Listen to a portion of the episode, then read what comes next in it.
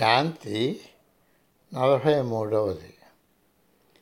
ప్రపంచం బహుశా ఇప్పటి వరకు శాంతిని ఎప్పుడూ రుచి చూడలేదేమో. రెండు యుద్ధాల మధ్య ఉన్న అతి చిన్న అగాధం ఇది. ఎంతకాలం ప్రపంచంలో రెండు విభిన్న సూత్రాలు ఉంటాయో అంతవరకు శాంతి ఉండదు.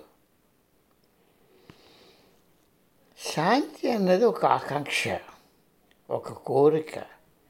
జీవితంలోని విశ్వంలోనూ ఉన్న రెండు సిద్ధాంతాల విరుద్ధ మార్గాలను అర్థం చేసుకొని వారి ఆలోచన. వాస్తవాన్ని అర్థం చేసుకున్న ఋషులు వైరాగ్యం స్థితప్రజ్ఞ స్థితిని పొంది జీవిత సంక్షోభాలతో కలత చెందకుండా ఉంటారు. సంపూర్ణ శాంతితో జగన్మాత ఉండే ప్రగాఢ నిశ్శబ్ద స్థితికి వెళ్ళడం తప్ప శాంతి పొందటానికి ఇక ఏ ఇతర మార్గాలు లేవు.